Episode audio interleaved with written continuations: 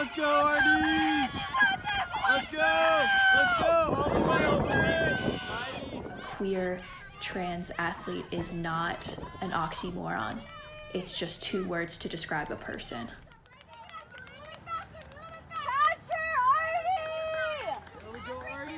For me, being a college athlete right now, for myself, is confusing because so much of the news and media that is targeted towards a large percentage of America is very anti trans, very against what I've found to be so beautiful in my own life.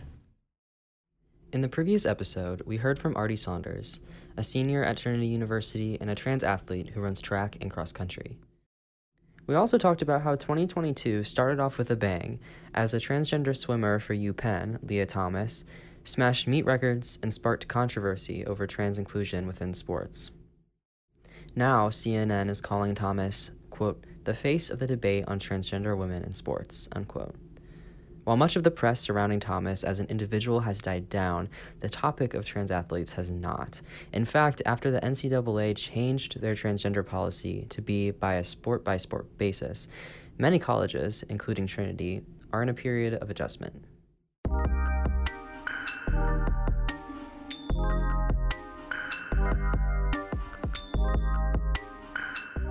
From the Trinitonian, this is Logan Cruz. You're listening to The Umbrella. In part two of episode seven, we're going to hear more from Ardi about their experiences as a trans athlete at Trinity and how exactly Trinity Athletics makes participation inclusive from the varsity level through recreational sports.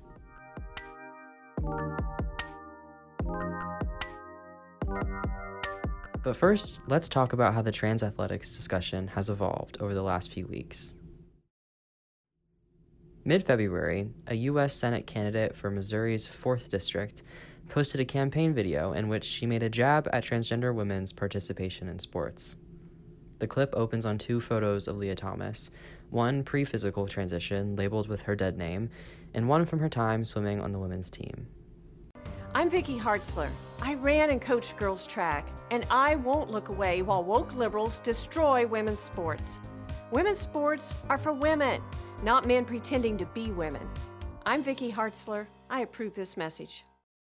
She's Vicky Hartzler, and she got her Twitter account suspended on Monday, February 28th. According to the Philadelphia Inquirer, her account won't reactivate until she deletes the tweet that restates her campaign clip. Twitter says it goes against their rules for hateful conduct. Clearly, Thomas's success in the pool continues to be a political talking point her story a boogeyman that has sensationalized trans women athletes. In reality, the issue of trans inclusion in sports is not only about trans women, nor is it only about trans people. It doesn't matter who, you know, what their gender identity is or what their, you know, background is. Everyone needs to feel included in anything that they do. Kristen Harrison is the Associate Athletic Director for Recreation and Sports Camps at Trinity.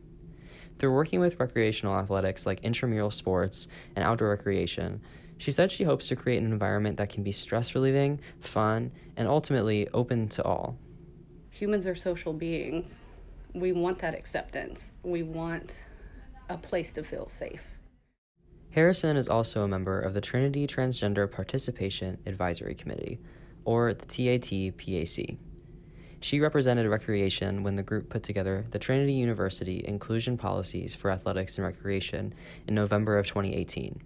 The policy outlines adherence to the NCAA's 2011 policy for transgender student athlete participation, NIRSA's policy for club sports, and Trinity specific support for trans athletes. I believe it shows that we're prepared and, and we're ready to um, have trans students navigate the process if they do want to compete you know, at the varsity level um, with recreational sports, we allow participants to self identify um, their gender and they are able to compete where they feel comfortable. Since the NCAA has doubled back on its previous policy to make trans inclusion a sport by sport policy decision, the TAT PAC has reviewed Trinity's framework for trans student athletes. The Trinity Athletics and Recreation Transgender Participation Policy is now in the comment period where students can provide feedback on what's proposed.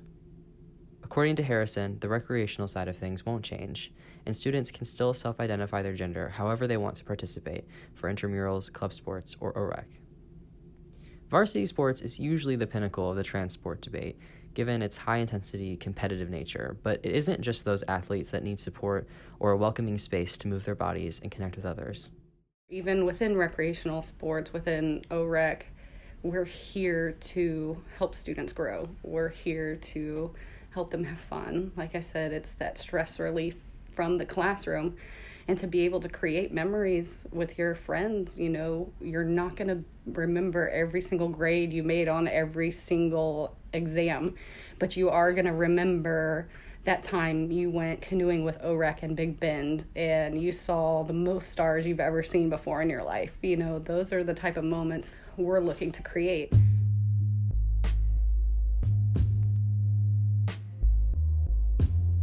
It's it's about connection with your body. It's about interaction with others or interaction with yourself and the world around you. Um, and that I think is the most incredible part about having a body um, is being able to use it and to use it for something that you know can make you feel so happy whatever you choose to do with it Ardi started running long before coming out.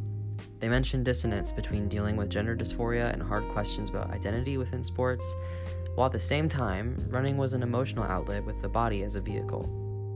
I'd used running previously as like the only thing of happiness that I had. Like maybe I wasn't necessarily the fastest runner on the team, but I would absolutely like grind my body to dust um, with mileage and paces to show that like no one could outwork me, and that was all I had and all I could grab onto. The public debate around transports has been strange for Ardi, who finds freedom and release as an athlete. They haven't experienced the backlash on such a huge scale like Lia Thomas, but there are still the gendered cheers and comments at meets, the uncomfortable questions for people who don't understand, the frustration with sports structure that makes it difficult to accommodate for gender expansive athletes.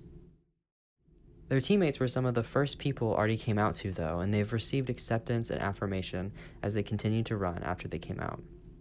For them, it's often the little moments of acknowledgement that mean the most. Earlier this year, Ardi said a photographer taking photos of the cross country team pulled them aside to ask if they would like they them pronouns used on the website, since he noticed they were using those pronouns. He asked, Ardi said, just to make sure he wouldn't out them or do anything that made them uncomfortable. I, I met this man like three times before, um, but there was such uh, grace and sincerity with how he asked me that uh, that it, it was really special because it wasn't someone that I'd had to cultivate a five year relationship with. It was just this person who just saw me and was concerned, but also completely accepting. And that is the kind of interaction that makes me uh, the most excited about the future of athletics.